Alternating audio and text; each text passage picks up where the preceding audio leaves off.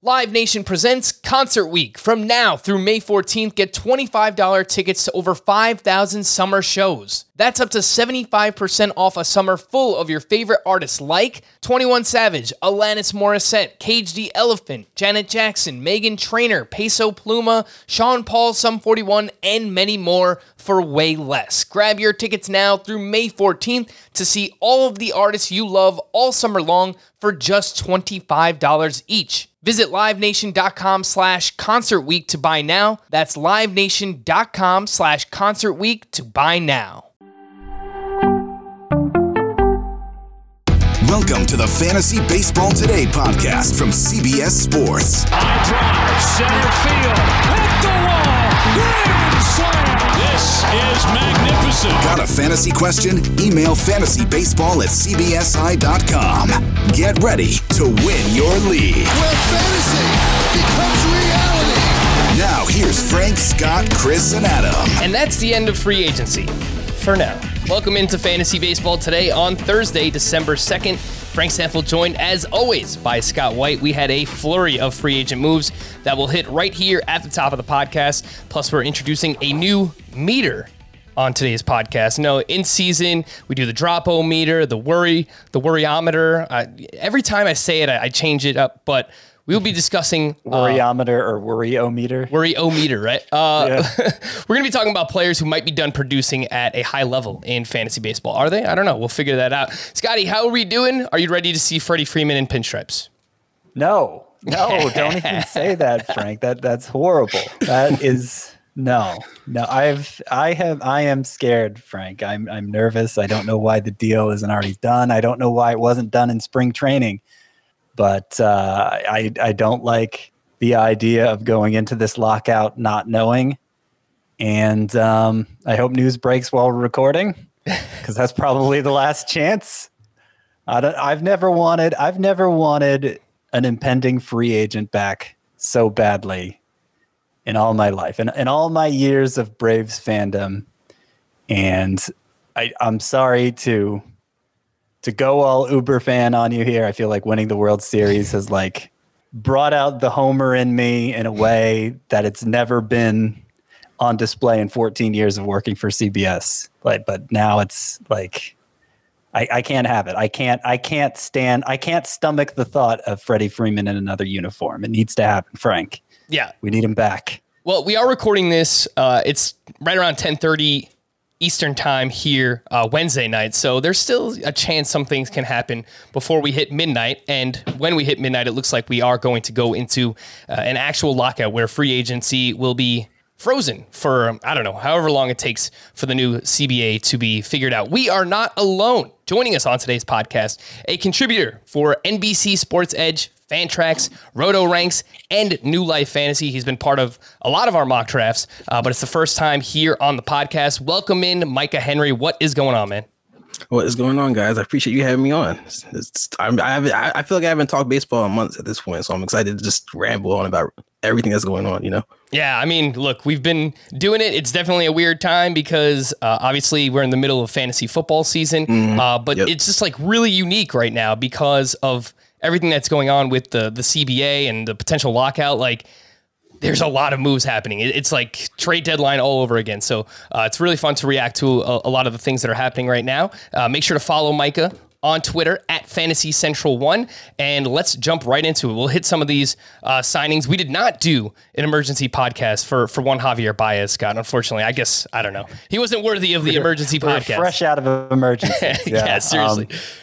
Uh, I will reveal. let- Let's talk about the contract, and then and then I'll set it up for you, here, Scotty. But six years, 140 million dollars to the Detroit Tigers for Javier Baez. He has an opt out after the second year. Hit 265, 31 homers, 18 steals this past season. He finished as the sixth best shortstop in five x five roto, but only averaged 2.9 fantasy points per game because of his lack of plate discipline. Uh, very clear at this point that the shortened 2020 was the outlier for Javier Baez. He's been between an 813 and 881 OPS in each of his past three full seasons. Now, unfortunately, Scott, this might not be the best move for his fantasy value because we know Comerica Park is a bigger park, and according to StatCast, he would have hit just 24 home runs if he played all of his games last season in Detroit. Obviously, you know, That's not realistic, but this doesn't seem like a very good venue change for Javier Baez's value. What do you think? Yeah, 20, 24 versus the 31 he actually yep. hit, which you know it's it's worth saying. I, I don't know how scientific that is. It's really just it's really just measuring the distance of the batted balls and the dimensions of the park, and there are a lot of other factors that come into play there. So, yeah, I mean, Detroit's a tougher place to hit than than Wrigley Field. We saw that when Nick Castellanos went the other direction from Detroit to Chicago. Um, but Javier Baez you know, he, he's not known for hitting cheap shots. His average home run distance, at least the last couple years, considerably more than Nick Castellanos is. I, I don't know that the venue is really the biggest concern here. Of course, it's not good, but the bigger concern is just that, you know, you, you use the term outlier to describe Javier Baez's 2020 season. Really, really liar. He became even worse with the plate discipline last year. And the only reason it didn't destroy him is because he became even more of an outlier in the two areas where he was already a huge outlier home run to fly ball rate and and BABIP. He career highs in both. And that was that was hard for a player like Javier Baez to do because they're already so consistently high. Um, so at some point, and you know, he's he's entering his 30s let's see. To, ooh, today's is actually his birthday, December 1st. So did he just turn 29? Yeah, he just yeah. turned 29. Yep. So he's not quite 30 yet. But as he enters his 30s, you wonder, you know, if he loses some of that natural athleticism that's driving those outlier stats, um, how quickly could it all fall apart for him? I don't think it's going to happen in 2022, but there, there's always that chance. So I, I see him as more of a mid round type with the potential for early round numbers, but but somebody I'm never particularly excited to draft. Yeah, I think the last point that you brought up there, the athleticism, he is a freak athlete, and that's why he's able to uh, outperform these uh, this lack of plate discipline. Right? It's like when he puts the ball in play, he hits the ball really hard. Uh, he's super fast as well, so he doesn't steal a ton of bases, but 18 this past season, uh, definitely valuable for fantasy baseball purposes. His ADP is basically the same as Corey Seager right now, according to the NFBC, right around pick 68. So that's a mid sixth round pick in a 12 team league. Mike, I don't know if you've done anything rankings wise yet or how much you've looked into it, but who would you rather have between those two? We have Javier Baez now in Detroit. We have Corey Seager in Texas. You know, it, it really it really comes down to you know where, where, my team is at at that you know sixth, seventh, whatever uh, round they'll, they'll, be at. I think you know if it came down to it, I'd take Seager just because I, I like the the the band average upside more. I like the you know the home run upside more. I I, tr- I think he's a better hitter overall, so I think I trust him more. Baez, maybe if I want steals, but I think I take the better hitter, better player in Seager. Yep, and I'm assuming you would do the same, right, Scott? Yeah. Yeah, there's no doubt about that. I know you still like your boy Corey Seager uh, quite a bit there. Marcus Stroman signed a three-year, $71 million deal with the Chicago Cubs, which includes an opt-out after the second year. Uh, and there's like a bunch of weird like elevator uh, type incentives here where if he pitches over 160 innings, uh, per season. He gets like $2 million more. So he chases the money, which I have absolutely no problem with. Like, whenever players want to get paid, like, sure, I'm all for it. He finished as the SP 28 in 5x5 Roto this past season, just 12 fantasy points per game, which was the SP 54 for Marcus Stroman, which I found surprising. Usually that's his better format, but he did have a lot of five inning starts this past season. A 302 ERA, a 115 whip, still under eight strikeouts per nine. He did introduce a new splitter, which was a very good pitch for him. Uh, Michael, we'll start with you this time. What do you think about this move, Marcus Stroman going over to the Chicago Cubs? You know, I'm, I'm expecting similar numbers to be honest. You know, I don't, I don't. As you mentioned, this, the new uh, splitter, uh, the new you know pitch that could help him maybe get more strikeouts kind of I, I don't I don't I didn't look up I didn't look up the numbers, but you know I don't I don't know if that really helped them that much. But I'm expecting similar numbers overall. You know, it's, it's mid you know three point five something three point seven ERA. You know, just not nothing special, but helpful. You know what I mean? Yeah, I mean that that kind of describes Marcus Stroman, uh, his fantasy yeah. career. You know, he's he's mostly been helpful. You look at his career numbers, and he's right there in that like mid to highest threes ERA. Scott, what do you think? Uh, Marcus Stroman right now, ADP early ADP is one sixty one point two three, just three spots ahead of Eduardo Rodriguez, who finds himself in a new home as well with the Detroit Tigers. What do you think about this move for Stroman? Who would you rather have, him or Erod? I'd rather have Stroman because you have a better idea what you're getting. I think Eduardo Rodriguez, just by virtue of having more strikeout upside, has more overall upside. But Stroman's very steady, and you know you don't like him going to a non-contender uh, in the Cubs because obviously that hurts his win potential. But he's coming off a season where he went 10 and 13 with the Mets and still managed to be uh, pretty useful in fantasy. So uh, we we you know, I, I don't expect the win loss record to be much worse than 10 and 13. It could potentially get better even for a worse team. I do think it's interesting that the Cubs are were the team that signed him. That like I feel like this offseason I, I feel like we haven't seen one like this in I don't know, like 20 years. That's that may be going back too far, but it it just seems like teams are making moves regardless of their where they are, where their where their contention trajectory is, you know? like Dodgers and Yankees done basically nothing, right? You, you got the Rangers making signing three players to big contracts, two of the biggest middle infielders on the market. And, and now you have the Cubs in play for one of the biggest free agent pitchers when we thought they were just in the beginning stages of a rebuild, right? They just traded everybody away last July, and now what? What are they doing? Signing Marcus Stroman, and on yeah. a three-year deal, no less. Like, yeah. Do they expect to contend next year? I'd, that that would be surprising. That would that would definitely be uh, an unconventional return to to contention. Yeah, it is pretty random. You're you're right about that. The Rangers spending a lot of money. The Cubs don't look like they're ready to compete. Uh, I I feel comfort comfortable saying anytime soon. But uh, yeah, I guess maybe they just wanted someone to anchor their their pitching staff. And the other day, Scott, we spoke about potentially drafting National League Central pitchers, but probably more likely on the Brewers or Cardinals because you get to face that Cubs lineup. So unfortunately, uh, Marcus Stroman cannot do that. He'll still get the Pirates, but uh, yeah, I, I, think you know it doesn't really change much from the win potential as still not very good for Marcus Stroman. Chris Taylor headed back to the Los Angeles Dodgers on a four-year, $60 million deal. Uh, had another solid season, 254 batting average, 20 homers, 13 steals, 92 runs scored over 148 games. Scott, I don't think this really changes much for Chris Taylor. Uh, maybe it throws some cold water on Gavin Lux, who we spoke about the other day. Yeah, that's true. Yeah, the, I, I mean, obviously Corey Seager's out of the picture now. So if there were any concerns about Chris Taylor's playing time, you know, he's got to play every day. I don't, I don't know if he'll be the everyday second baseman or if he'll platoon with Lux there, maybe split time with Pollock in left field. Maybe Max Muncy isn't ready for the start of the season. Bellinger moves back to first base. Taylor plays center field every day for a while. But one way or another, he's going to be in the lineup. Obviously, the Dodgers prioritized him and he prioritized the Dodgers. I read on read on Twitter. Uh, I think maybe some people were underwhelmed by the amount of money he got, but he really wanted to go back to the Dodgers.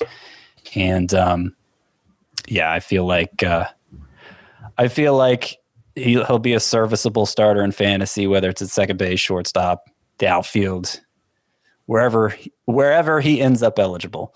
Yeah, I mean, you mentioned Max Muncy there. I think that's a possibility. Definitely, uh, Muncy could play some second base as well once the Dodgers sign Freddie Freeman. Uh, no, I'm just playing with you. just gonna keep taking those jabs, Scotty.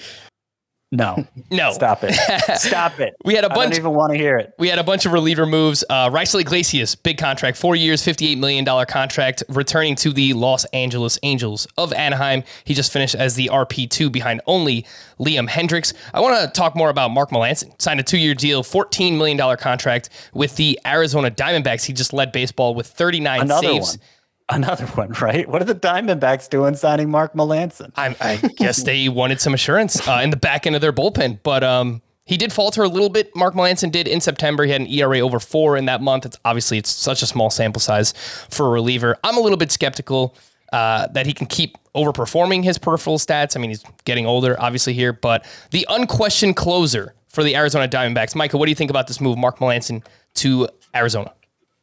I, I expect less save opportunities on a you know team that won't win as many games or have the likelihood of winning as many games as of right now. But I do think he'll be a excuse me. I think he'll be a reliable uh, source of save just because you know he's he can do it. He can get it done. Even if he does have like a three point five uh, four area, I think he'll be the closer the entire season as long as he doesn't you know get get hurt or whatever.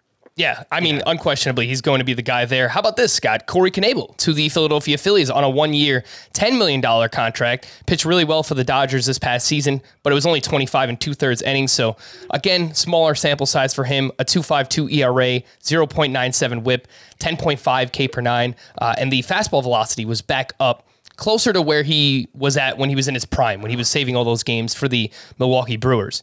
Ian Kennedy is a free agent, so I'm, I'm guessing as of now, Corey Knebel is the leader for the Philadelphia Phillies. Still, a lot can change. Yeah, and, and I think there there may be some semi clarity, as much clarity as we ever get about the closer role these days. Dave Dombrowski, who's of course running the Phillies now, uh, after this signing, he he was quoted as saying, "We're not necessarily going after a closer at this time," which maybe means they found their closer. As you mentioned, Kennedy's gone. Knebel was a high end closer. Uh, I think it was 2017. He had 39 saves for the Brewers with low ERA, elite K per nine, health problems since then, obviously. But he looked great when he was healthy last year for the Dodgers. He looked like was basically back to that 2017 form. And, uh, you know, he could be a pretty exciting closer. So hopefully hopefully that's what ends up happening. But as as I intimate, oh, my camera's shifting angles on me. What's going on there, Scott? I got a lot of headspace all of a sudden. I wanted to show off the top of the Christmas tree behind me. Um, what was I saying? Oh yeah, I, I don't think we're I don't think we're going to know for sure who the Phillies closer is. Uh, you know, unless they trade for Kimbrel or something. Yeah, I, even heading into opening day, I don't I don't think we'll know. I, I think that's just the way most teams play it these days. Yeah, and I think that's the the next name I wanted to mention was Craig Kimbrel because we we missed this one last week, but uh, Kendall Graveman signs with the White Sox on a three-year, $24 million contract, which I think only solidifies that Craig Kim- Kimbrel will be traded at some point this offseason. I think the Phillies make a lot of sense. I think the San Diego Padres, now that they uh, do not have a closer, could make some sense. A reunion there with Craig Kimbrel. Speaking of the Padres, they did sign a reliever, Robert Suarez, to a one-year deal with a player option for 2023. Admittedly, did not know much about this guy before he signed, but a hard-throwing right-handed reliever who just posted a 1.16 ERA with 42 saves over in uh, the Japanese league with the Hanshin Tigers. Um, just under a strikeout per inning too. So I don't, I don't know how much strikeout upside is there, but uh, he's someone who has handled that role before. We'll see what else, what other moves the Padres make in the offseason. A few other smaller ones here. Rich Hill signed a one-year deal with the Boston Red Sox, 3.86 ERA, 121 whip this past season. Uh, Mikey, you think anything left here for Rich Hill when it comes to fantasy? Maybe you know he he had some glimpses last year, you know, but I I, uh, I think there's gonna be more inconsistency than anything going forward, you know, just just because of injuries, performance, you know, everything. But I will I will take him if if I if if you know if I had my rotation all set and I may, maybe want some upside the back end of my rotation, back end of my bench, I'll you know maybe take a flyer on him and see what happens. Yeah, I'm, here's, look, here's what here's what I wonder about with with the Rich Hill signing is they they they signed Michael Wacha. The Red Sox did earlier this offseason, which you know Michael Wacha, whatever, take him or leave him. But I presume they signed him to be in the rotation. I was counting on Tanner Houck being in the rotation. As good as he looked down the stretch last year, um, seems like he has a lot of strikeout potential. But there's not room for all three of those guys. Yeah, I mean they're talking yeah. about Garrett Whitlock being in the rotation too. So oh yeah, I'm not even I'm not even factoring him in. Yeah, um, so I'm I'm disheartened to hear that Rich Hill is is now joining the Red Sox because I, I'm not sure he's one of the most deserving five candidates for that team at this point. He was he had he was he had like an eight game stretch from the end of April to the beginning of June where he had a 0.99 ERA, I believe it was and, and so his season long numbers look pretty good because of that. But I think yeah. from that point forward, early June on, he had like a 436 ERA, something like that, high whip too. I, I don't I don't think there's much left for Rich Hill, and I'd rather see those innings go to Tanner Houck. Oh yeah, there's no doubt about that. I think Tanner Houck uh, before these signings was going to be a pretty popular you know, late round sleeper with with pretty massive upside uh, for 2022. We'll see what happens. I don't know if you also saw this, Scott, but James Paxton signed with the Red Sox a one year, $10 million deal. They have a two year club option. So I guess if he looks good when he returns in likely the second half of the season. He had Tommy John surgery in the in the end of April last year. Uh, then they can opt into those next two seasons, 2023 and 2024. Yeah. But obviously, that's for later on uh, in well, this upcoming season. The the timing of the surgery was end of April last year, so you think 18 months.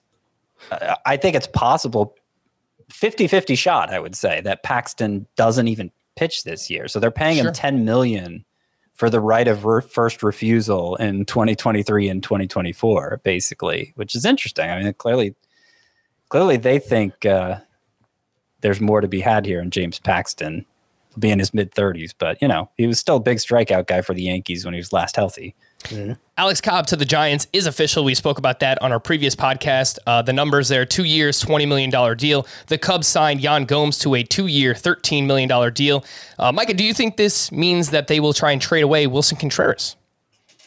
You know, it's possible. Gomes is, Gomes is not, he's not the guy that you want as your catcher one in the, you know, typical one catcher league, maybe two catcher league. You had as your second catcher, but I mean, it's possible since it's a two year deal, they keep him there and they, you know, deal with Contreras for whatever they can get.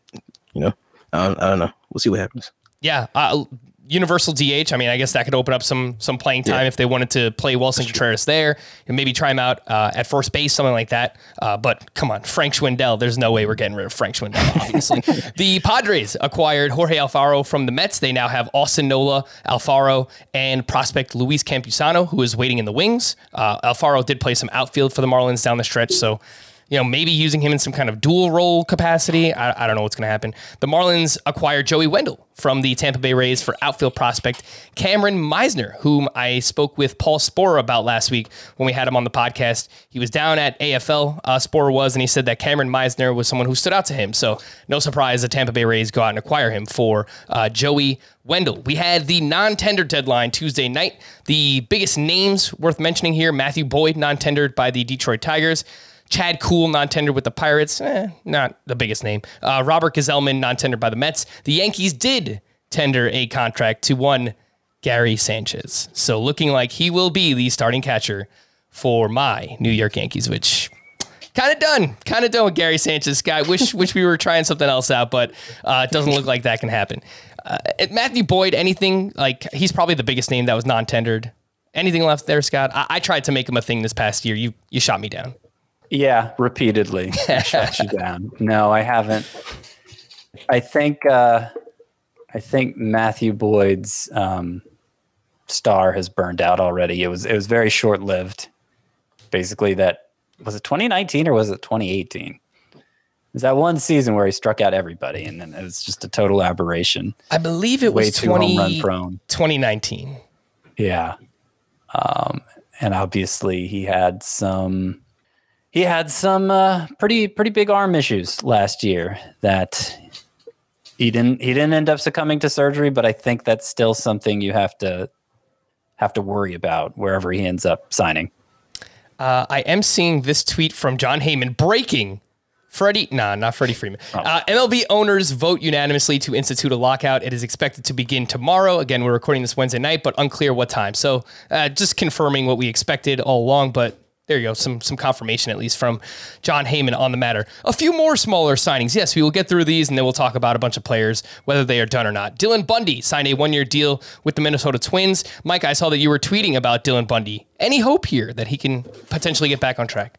Yeah, I, I dug into him. Uh, I think a week ago, just out of random, just to see you know what what happened. I, it was really that slider that where he was throwing it. I mean, the 2020 it was like really you know down and away to uh, uh, right right handed hitters, and you know, this season, uh, 2021, he's really throwing it in the zone way too much. I think he had a career high zone rate, and that's just not going to get it done with this. You know, with the rest of this, it's not the best pitch. Slider in of itself, it's not the best slider, so you can't really just keep that thing in the zone. So I mean, if he starts to throw it throw it out of the zone more, I think he'll get closer to what he did in 2020. But I don't think he'll ever get back to that point of striking out, you know, 12 guys and going like seven and seven innings and all that crazy ace stuff that he did. I think that was kind of that was kind of fluky, but he can be valuable for sure. Yeah, and it looks like uh, at least as of now, looking at their rotation, they're going to need him. Uh, so yeah, wow, I'm looking at their roster resource page. They have him penciled in as their SP one. As of like, it's Dylan Bundy, Bailey Ober. Obviously, Joe Ryan is there, so there's some hype there. Uh, Randy Dobnak, Lewis Thorpe. So Yikes. We'll see what happens uh, with the Minnesota Twins. Clint, not good. That's Clint Frazier signed a one year deal with the Chicago Cubs. They also signed Harold Ramirez last week. They have Ian Happ on the team. They have Rafael Ortega. They have Jason Heyward still on the roster. So uh, there's going to be some kind of crunch here when it comes to playing time. National League could have the DH, so I guess that's something that helps. Uh, but what do you think, Scott? Any any hope for for once uh, breakout hopeful Clint Frazier?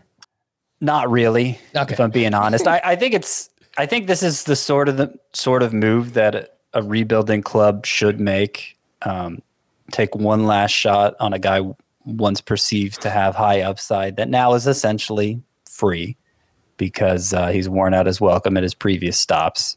You know, so often these re- these rebuilding teams will just fill in their open spots with obvious journeyman you know, barely hanging on to a major league job kind of guys. And th- there's nothing there, there's nothing to salvage from that. I mean, if you're if you're committed to losing anyway, you might as well give your bats to somebody who could raise his value and, and become an asset for you, which Clint Frazier still potentially could, but the odds are definitely against it at this point. And um, I'm certainly not looking to target him in fantasy. Well, let's give credit I- where it's due. Uh, go ahead, Micah. Go ahead. I, I would say one thing. I mean, I, I feel like I feel like he'll have to at least get the opportunity to get some playing time with the Cubs. You know what I mean? So, so I feel I feel like uh, he'll probably have like a ADP in like the 500, 600 range, 400 range, whatever.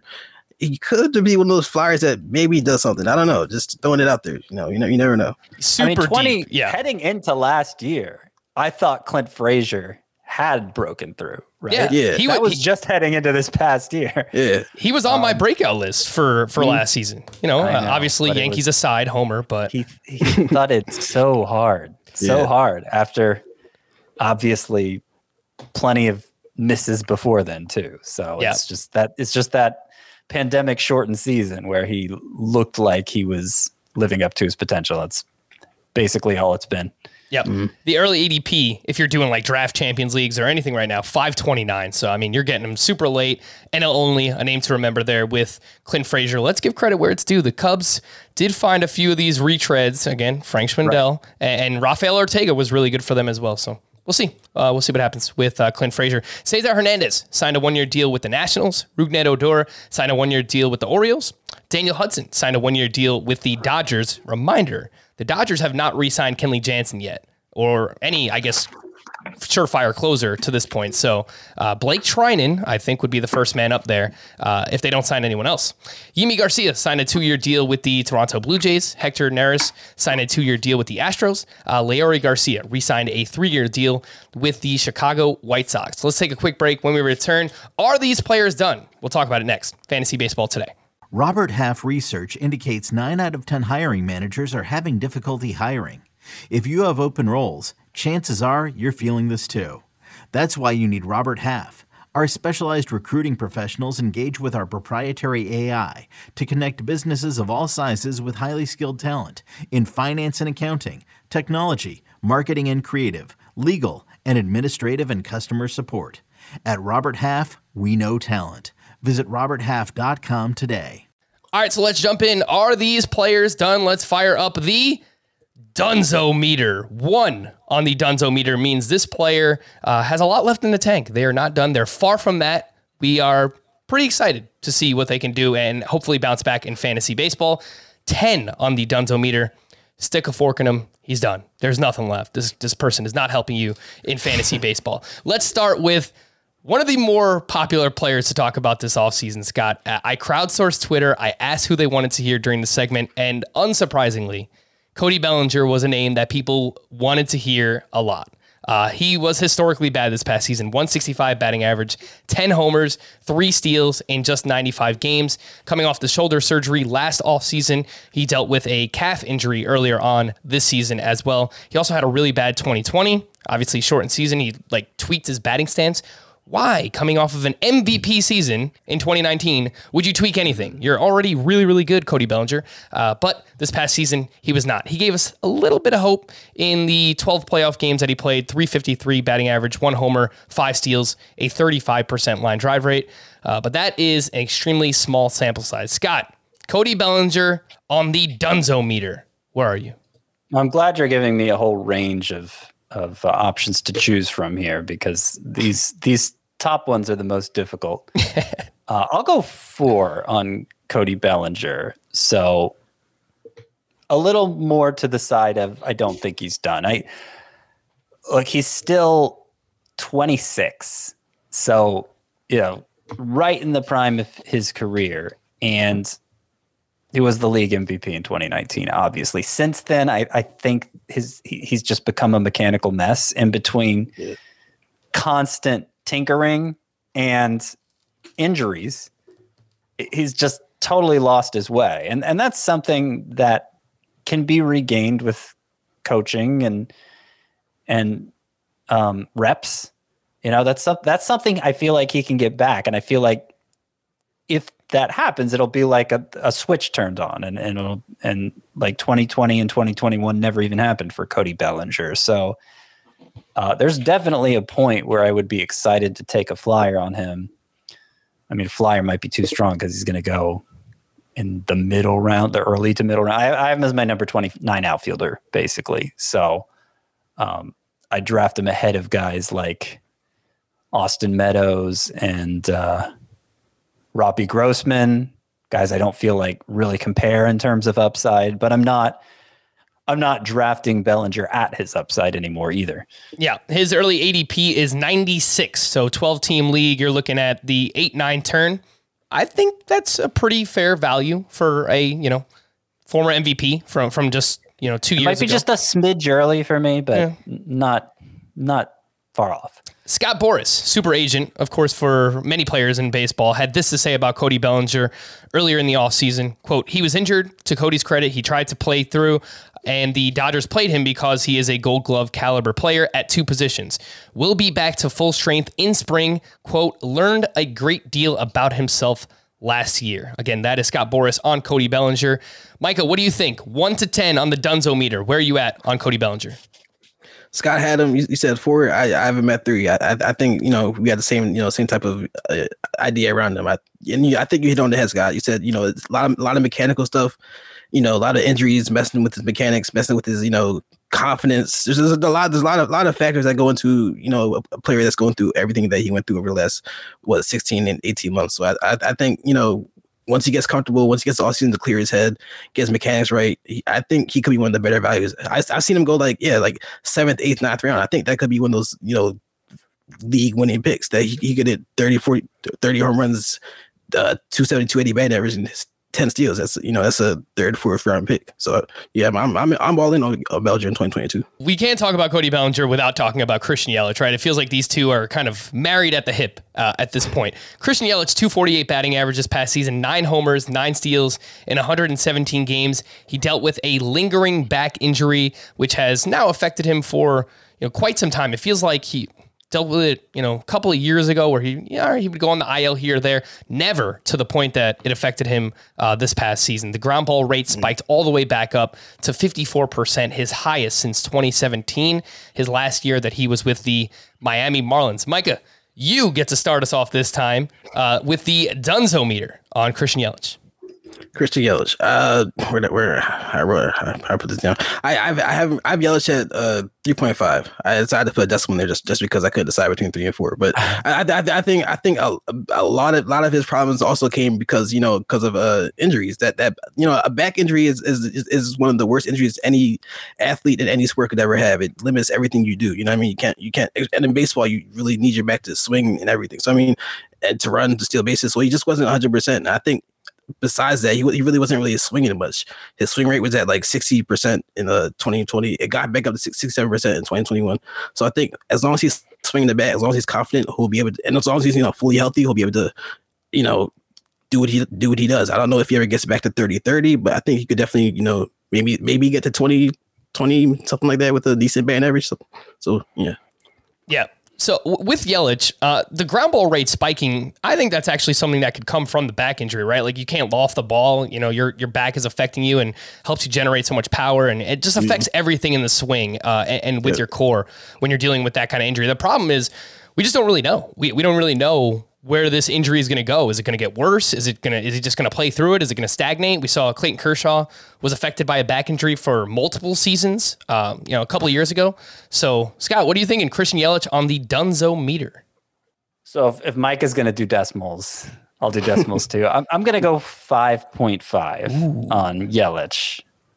I had Bellinger four. I'm going 5.5 on Yelich, which means I'm leaning ever so slightly towards him being done. And that's that's because I'm putting a lot of weight on this back injury and just I don't I don't want to write Yelich off because I know the upside is first round ability. Right? Like he, he could I, I don't think it's outside the realm of possibility. He could bounce back with another first round caliber season. I think that's definitely within uh, his range of outcomes. So, you know, I, I have to I have to respect that, and I do like that he got his strikeout rate down. I he still impacts the ball very hard, not as hard as he did for the majority of his career, but still hard relative to league average. But it's clear something's wrong with him.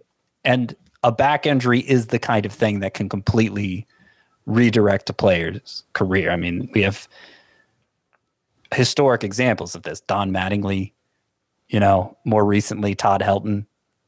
Their backs started bothering them and they just stopped hitting for power. And kind of feels like we might be seeing that for Yelich. I, I hate to see it, but um, I, I do think I do think it's a legitimate concern. So I only rank him one spot behind, behind Bellinger. I still would take a chance on him in about the same range, maybe like the 9 10 range, around 9 10 uh, is where I'd put him. I'm not as hopeful for Yelich as I am for Bellinger. Let's move on to Kyle Hendricks. Everything finally caught up to him. 4.77 ERA, 1.35 whip. He gave up a career high 31 home runs in 2020. His previous high was 22 oddly enough, a lack of control for Kyle Hendricks. Not that he was bad, like he was just over two walks per nine, but that's bad for him. I mean, I mean, someone who like he lives on the fence so much, right? Like Yeah. anything that anything that could push him over the edge. Um, we, we just saw it basically, right? So a combination of giving up more home runs and walks just completely doomed him this past season. So the uh, early ADP for him, uh, all the way down at 263.2. I'll mention a few names in, in just a little bit who he's going around. But Scott, what do you think Kyle Hendricks on the Dunzo meter? I will go. I'll go three on Kyle Hendricks. I don't think he's done. I don't think he's done. He's about to turn 32 and he has a skill set that should age very well. You know, he throws DeLorean speeds, 88 miles per hour. this is uh this is not somebody who relies on blowing it by hitters. And I think I think last year you know, he's just a little off at times. And when he had a stretch in the middle of the season, it was just quality start after quality start. I mean, he looked as reliable as he ever has. It's just it was bookended by these stretches where he was getting crushed. Um, and I, think that's that's just part of that's just part of the profile for Kyle Hendricks. He misses his spots a little bit, and he he can get crushed because he doesn't have that blow you away stuff. But a great control pitcher works deep into games. Um, is still, you know, in the relatively early stages of his career. I think he's probably going to be okay. I'm not gonna I'm not gonna trust him to the extent I did last year. Like last year was by far the highest I ranked him, and um, it was a bad idea. but you know, if you want him as your number four starter, I, I, I think that could go okay for you. You were not alone, Scotty. Uh, a lot of people liked Kyle Hendricks coming off the shortened season because we were looking for volume. Who is someone that can give us innings, reliable innings? And it seems like that's who Kyle Hendricks was for so long. You mentioned that stretch that he had in the middle of the season 13 start stretch from May 16th to Jul- July 21st, where he had a quality start uh, in 12 of 13 of those starts. He had a 2.50 ERA during that span. However, a 4.41 xFIP. So normally he outperforms his, his underlying numbers, but last year it just seemed it seemed elevated. Um, I'm a little bit more worried uh, about Kyle Hendricks. Micah, where are you at? The the Dunzo meter for Hendricks. I have him at a little buff Scott. I have him at four. Uh, I, I looked into it. I it was uh, had a lot to do with his fastball command. His fastball had a I think was a career high, uh, fourteen point nine percent walk rate, and I think it, he just he wasn't as refined as he used to be in the past. I don't know what what the deal was, but he wasn't hitting his spots as precisely as he used to. So I think he, as Scott said, he's still you know only 32 years old. I think he can easily you know come back and just refine that command, refine what he used, what what he you know lives off of being you know in control of his pitches. I think he'll be fine if he does it. Yeah. I, I also want to mention 1.5 home runs per nine. That is very unlike Kyle Hendricks, who's more of a ground ball pitcher, not an extreme ground ball pitcher, but generally keeps the ball on the ground. And uh, I think I think having that inflated home run rate was mostly about location. But one headline you didn't mention at the top of the show, Frank, is that there there are reports that um, MLB was actually mixing in the older juice balls uh, with the newer yeah. deadened balls this season, yeah. and it's they were all mixed up apparently because of supply issues, reportedly. So though there's some there are some reasons to maybe doubt that as the excuse, but um, yeah, the that variable just became uh, it just became a huge variable again, and and just it, because we can't really narrow down when one ball was being used and where it was being used and when the other ball was being used and in theory, we could see more impacts from that heading into next year since we didn't get a pure sample of how the new ball will play in 2021. Yeah, I mean, baseball, what are we doing, man? Like, it is, I, I can't even say one step forward, two steps back. It's just constantly two steps back, right? Like, yeah. what are we, like, two different baseballs? not telling anybody, right? Like you have everything going on with the the sticky substances this past season as well. They told us before the year that they were going to use a new baseball that uh, was a little bit more deadened. They were trying to decrease home runs overall in the game, and then it comes out they were still using the juice ball in some areas. So it's just. I don't know, like it's just a mess, one mess after another. Uh, we obviously we love baseball, we love fantasy baseball here, but it's just like get your act together, MLB. This is just a mess. Uh, Kyle Hendricks, I don't know, like maybe I'm just out on a limb. I kind of think he's done. Like I, I think I would put him mm. like seven on this meter here because I just for years he outperformed these peripheral numbers, and I don't like it. Just seems like it, everything finally caught up to him.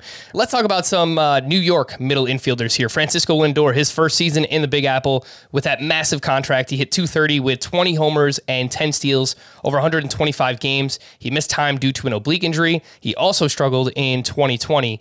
We now have about 185 game sample of him being right around a 740 OPS bat. So that is uh, pretty bad. There's a chance that he was helped out by the bouncy ball when he was hitting all those home runs in 2018 and 2019. Glass half full. He had a pretty big September 257 batting average, nine homers, and 895 OPS. Micah, you can start us off here. Francisco Lindor on the Dunzo meter. I have him at two. I expect a decent sized bounce back in 2022.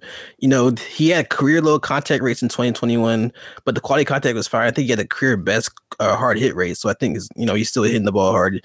There's a lot going on here. This is a guy that just, you know, he's coming over to, to New York. He's, you know, he's a lot of hype around him. A lot of people expect him to be the guy. So I mean, that's a lot of pressure on a player. So I think once he gets comfortable, you know, in that lineup, in a better lineup now in 2022, I think in a better better team in 2022, I think he'll be, you know, a lot more productive. Yeah, and we've seen that before. You know, first year with that big contract, there's there's been many times where players fail to uh, perform in that first year.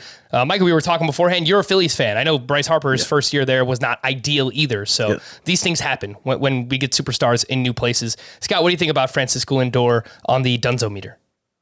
So I am gonna say five. Ooh. I'm gonna say five because I, I it kind of depends what you mean by done.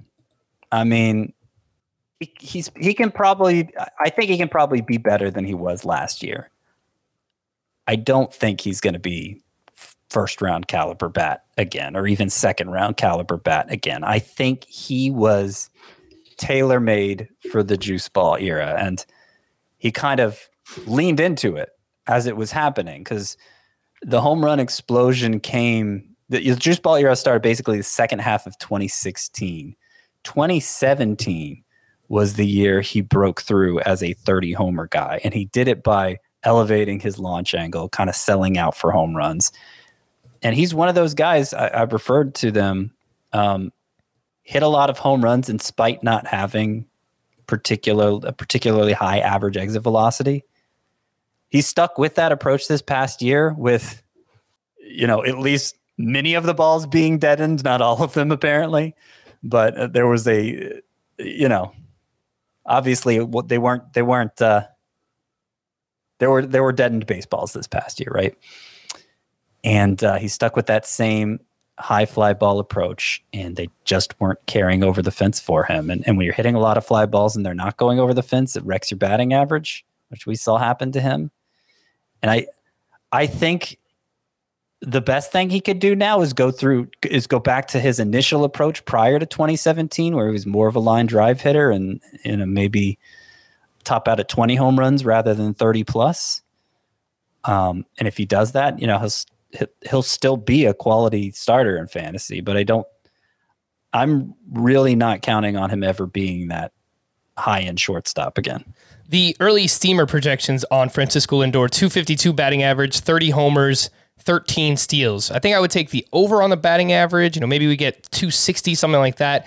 The under on the power. I, I think, yeah. you know, maybe he's just like a 25 homer bat at this point, something like that. Mid 20s. Uh, slight over maybe on on the steals as well. 15 steals. You know, 25 homers, 15 steals, 260 bat. I, I think a lot of people would sign up for that where he's going right now, which is an early ADP of 51.9. So an early fifth round pick I wish I was getting a little bit more of a discount coming off the shortened season, uh, coming off this past season, but uh, he's going just three picks behind Wander Franco. Scott, who would you rather have? I'd rather have Franco. Micah, what do you think? Wander Franco versus Francisco Lindor? I'll take Franco. Yeah, I, I agree. I that, give me the upside, and, and honestly, might might be a better floor too. So yeah. All right. Well, I, I, would take Jorge Polanco over Lindor. oh, I still have Lindor in my top twelve, and still want him as a starter. But I, I, I have, I have more confidence in Polanco's power than Lindor's at this point. All right. Uh, Jorge Polanco, ADP of 91.6. So you could wind up with a lot of Jorge Polanco this upcoming season, Scott. None of Lindor, apparently. yeah, apparently not. Uh, all right. So I have two, four, six, eight more players. Uh, we're, we're not going to be able to deep dive each one of these. Here's what we'll do uh, I'll let you guys alternate who uh, breaks down and gives analysis on a player, but you guys can still give out your, your Dunzo meter picks for each of them. Scott, you will get uh, Gleyber Torres up next. I mentioned New York middle infielders. I don't know what is going on with this guy, but the past couple years, it's like Space Jam style, lost all of his talent. It is just someone stole it. I don't know where it is, but Gleyber Torres stars. does not have it anymore. There you go. Uh, 169 games since the start of 2020, a 255 batting average, 12 homers, 15 steals for Gleyber Torres. The home run to fly ball rate has taken a huge step back. Maybe someone that was also helped by that bouncy ball. Uh, glass half full for him as well played 19 games at second base towards the end of the season, and he did perform better uh, then. 300 batting average, two homers, four doubles, and 815 OPS. Still not the player that he was, but looked a little bit more comfortable. Uh, really not a major league shortstop. He's he's very bad there. Uh, Scott, where are you at? Gleyber Torres, Dunzo meter. Uh, eight. Yeah, this one's tough, wow. man. This one is tough. Yeah. It's um what everything I said about Lindor applies twofold to Gleyber Torres mm. because I mean his his exit velocities, his hard hit rates were really blah early in his career, and he was hitting home runs in spite of that. And so when you see when you see basically the data remain unchanged year after year, and yet the production goes way down, especially when 2021 is the season you're keying in on with the change in the ball, uh, I th- I think that might pretty much tell the story. Uh, it's too early to say for sure. It's only one year of data, and it wasn't. It, it was again the variable wasn't what we thought it was. It was. Uh, I, I, keep getting tongue tied when I try to explain what I mean, but they're mixing in balls, right? They're mixing in juiced balls and deadened balls. So we, the data was kind of corrupted in that way. But even so, uh, that might tell the story for Gleyber Torres. Is just that that profile of hitter isn't going to be able to hit for power anymore. And if they don't, if they're not able to hit for power anymore, then they really need to change their whole hitting makeup to um, to, to be a useful player.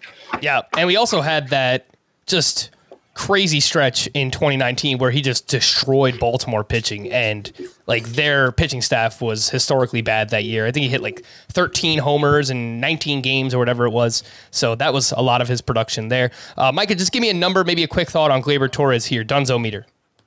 I have him not as harsh as Scott, but I have, I have him at seven. I, I, I'm, I'm, yeah, I, I, I agree with a lot of points Scott said. And going, speaking on the point where he said he has to, you know, kind of like adjust his game a little bit. He hit 312 against breaking pitches in 2021, 289 XBA. I mean, he's so if he's you know doing adjustment, adjust, uh, making adjustment to hit better against breaking pitches, that's gonna have better for average. But you know, the power isn't there. He had he had like an 81 average exit velocity against breaking pitches. That's not gonna get gonna get it done. So yeah, yeah, I, I, I have him at seven. I, I look, I watch a lot of Yankees games. He could not hit fastballs up in the zone. He just could not get yeah. to them. So uh, just quickly pulling, yeah, he had 230 against fastballs this year. It's just like it's not going to work. Like you know, you, you got to be able to hit fastballs at this level, and uh, at least this past season he couldn't do that.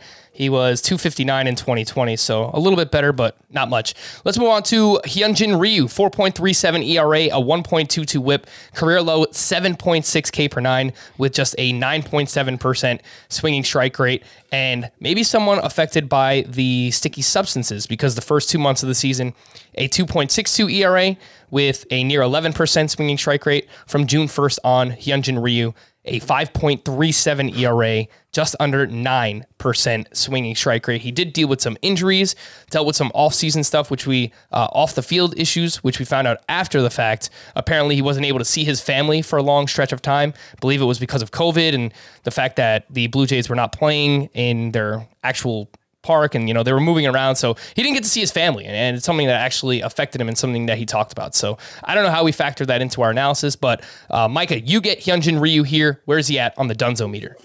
I have ryu at four. And like you said uh, frank there there is you know some factors outside the game that could be you know affecting his you know his overall uh, presence on the mound i mean his his command that you know he he's he's he's a guy that you know thrives off hitting his spot, and his command just didn't seem right uh towards the end of the season. Just didn't seem right. His control was he was he was throwing the ball in the strike zone, but he just didn't wasn't you know locating his pitches where you know where they're not as hittable as they as they should have been. So he was getting, he was getting hit around a lot.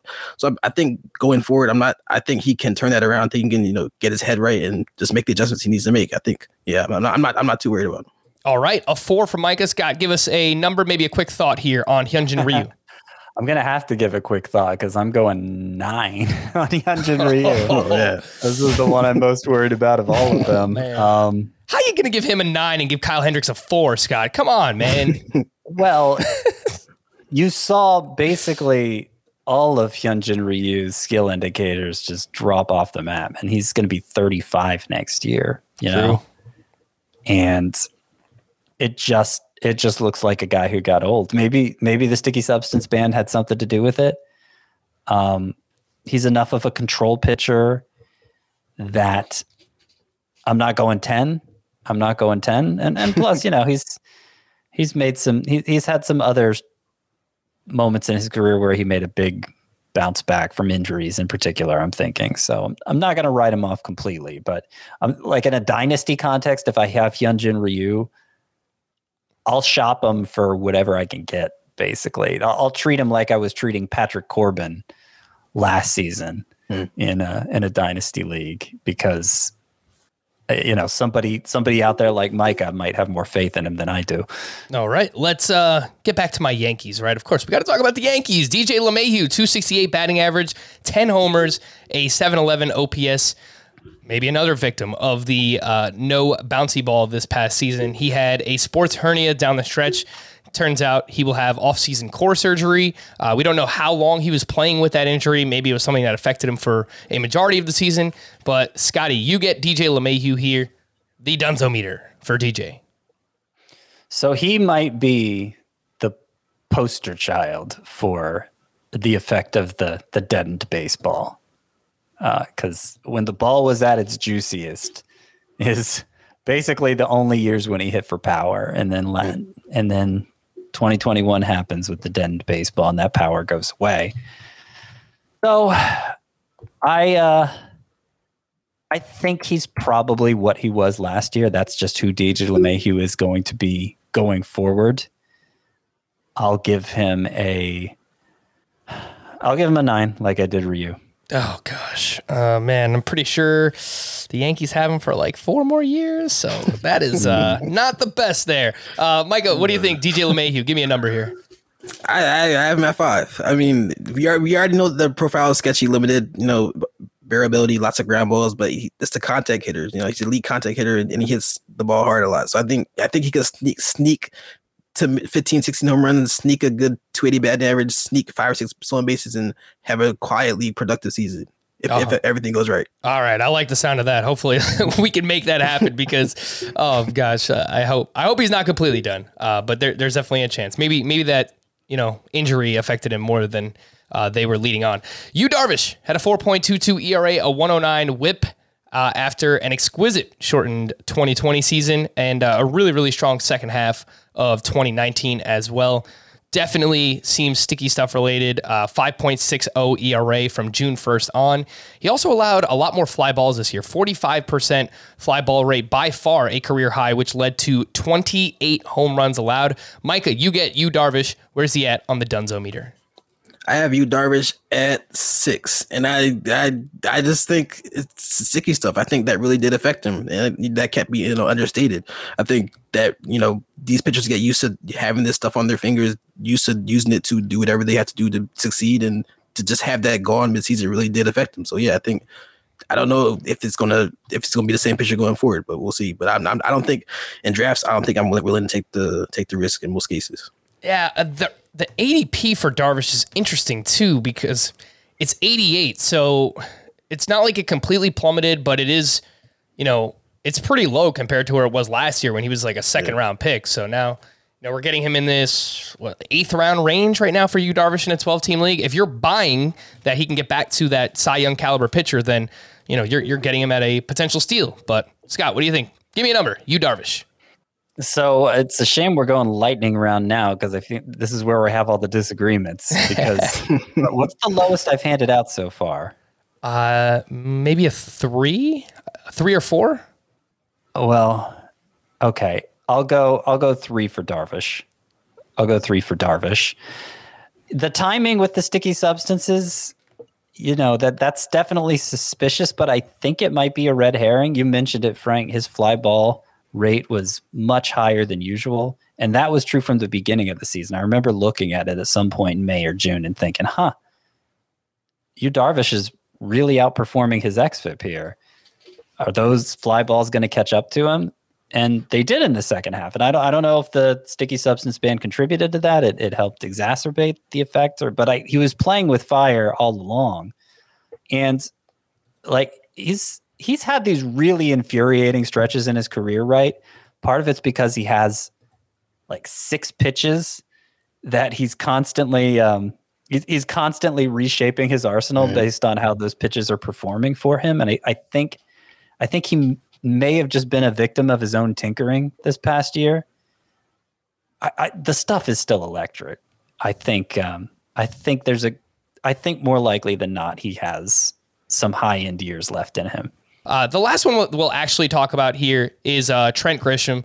I'll give you three names at the end. You could just give a quick thought on each. But uh, Trent Grisham, 242 batting average, 15 homers, 13 steals, a 740 OPS in 132 games. The home run to fly ball rate uh, went from 20% in 2020 down to 12% in 2021. The weirdest part, what I was worried about coming into this past season was would he play against lefties? You know, how good would he be against lefties? He was much better against lefties this year than he was against righties. So that wasn't even the issue for Trent Grisham. So, Scotty, you get this one, the Dunzo meter, Trent Grisham. Well, I hate to sound like a broken record. I'm to go seven on Grisham, and my skepticism with him is the same for so many of the other hitters we talked about. He just doesn't hit the ball all that hard, and he managed to hit you know a lot of home runs back when we were still working with the juicy baseballs. But I I don't think I don't think uh, that's a possibility in in this new world we're living. Like that's the that's the hitter profile clearly that I'm most worried about. And when we saw it, we saw it affect a lot of players already, and I think it could it could potentially get even worse. It could potentially affect even more players. If I'm paying a lot more attention to exit velocity now for hitters than I have in, in previous years because it, it seems to have um, it it seems to have a stronger correlation with outcomes now in this uh, this new hitting environment we're looking at. So I like that Grisham gets on base. Obviously, he can contribute some stolen bases. That's why I'm going seven on him versus eight for Gleyber Torres versus nine for uh, DJ LeMahieu. But I, I don't think we're going to see the 2020 version of Grisham again. Scott, you're going to have a, a pool of about 10 hitters that you could draft in 2022. I think one of them is uh, Jorge Polanco. I know you like Kyle Schwarber a lot, uh, and then we'll figure out the other eight. But it seems like there's a lot of hitters that you're actually pretty worried about, and I, I get yeah. it. Uh, I get it. Yeah, well, that, that's that's kind that's part of the reason why I'm doing an about face here with the pitchers versus hitters who who I invest most of my assets in. I'm I'm back onto the hitters because it just feels like um, it just feels like the the hitting crop, the useful hitting crop, is narrower than it's been in recent years. All right, Micah, you have a number for Trent Grisham on the Dunzo meter? Yeah, I have him at five. All right. Uh, anything yeah. else that you'd like to to add on him? A quick thought. I, I did want to say quick. I, I, have a lot to say, but I'll try to I'll try to summarize it. So so I, I, yeah, I didn't want to you know go on a rampage, but so 2021 he, he it really was he's he hit 218 against fastballs. I think that's going to improve. You know, he's a young guy. I think that's important, and he his zone contact was a career high 87.7 percent 2021. I think for a young guy that's hitting hitting in the zone that much, and a guy that can hit for can improve his quality of contact. I think there's potential for him to improve his his metrics overall. I think he could set a career high max exit, exit velocity in 2022 or 2023. So I think there's still room for improvement, given that he's so young and given that he does have you know these raw tools that he can use. So it's five, just just you know just in the middle. All right, a little bit more optimism there for Trent Grisham. Uh, Scott, I'm going to give you three players, and you have uh, no more than 30 seconds to give out your numbers and, and say anything you want. So good luck. Uh, Chris Paddack, Charlie Blackmon, and Zack Greinke. They all might be cooked. So, uh, yeah, uh, I will go. Oh man, I most of my thirty seconds is just going to be me thinking. I'm going to go um, nine on Chris Paddack. That might be a little high. I'm going to go eight on Charlie Blackmon, like I don't think he's going to be prime Charlie Blackmon, early round Charlie Blackmon again, but I, I think he's still pretty useful just as he is. So I don't, I don't know, eight, I'll say, and Zack Greinke, seven. Zack Greinke, a free agent as well, so we'll see where he winds up. Chris Paddack, probably my biggest L of 2021. I, I did have quite a bit of him. Finishes with an ERA over five. Dealt with COVID and elbow injury. It was just a complete mess. He only has the two pitches. You know what? Yikes. I'm going to drop Greinke to six. Okay. I, I, mean, I'm actually with you on Chris Pack. Like maybe it's an eight or whatever. He's still young-ish. Maybe you can figure it out. Michael, what do you think? Those three names: Chris Paddack, Blackmon, Zack Greinke. So Paddack, I have at five. I, I still think he's still developing. I, I, I like him a lot. Uh, Greinke, I have him at six point five. I, uh, you know, he's he's declining. He's in the decline. And Blackmon, no stolen bases, not a lot of power, but he will hit for average. So I'll give him a seven. Yeah, Blackmon, 35 years old. Lineup is looking pretty awful there with the Colorado Rockies. All right, that's going to do it. We're going to wrap up here. Uh, once again, I want to thank Micah for coming on, a contributor for NBC Sports Edge, Fantrax, Roto Ranks, New Life Fantasy. That is quite the resume, man. You got you got yeah. a lot of stuff going on right now. Uh, make sure you follow him on Twitter at Fantasy Central One. We appreciate you coming on here, Micah. Appreciate it uh, for having me on, man. This this was fun. All right, for Scott and Mike, I am Frank. Thank you all for listening and watching Fantasy Baseball today. We'll be back again on Tuesday. Bye bye.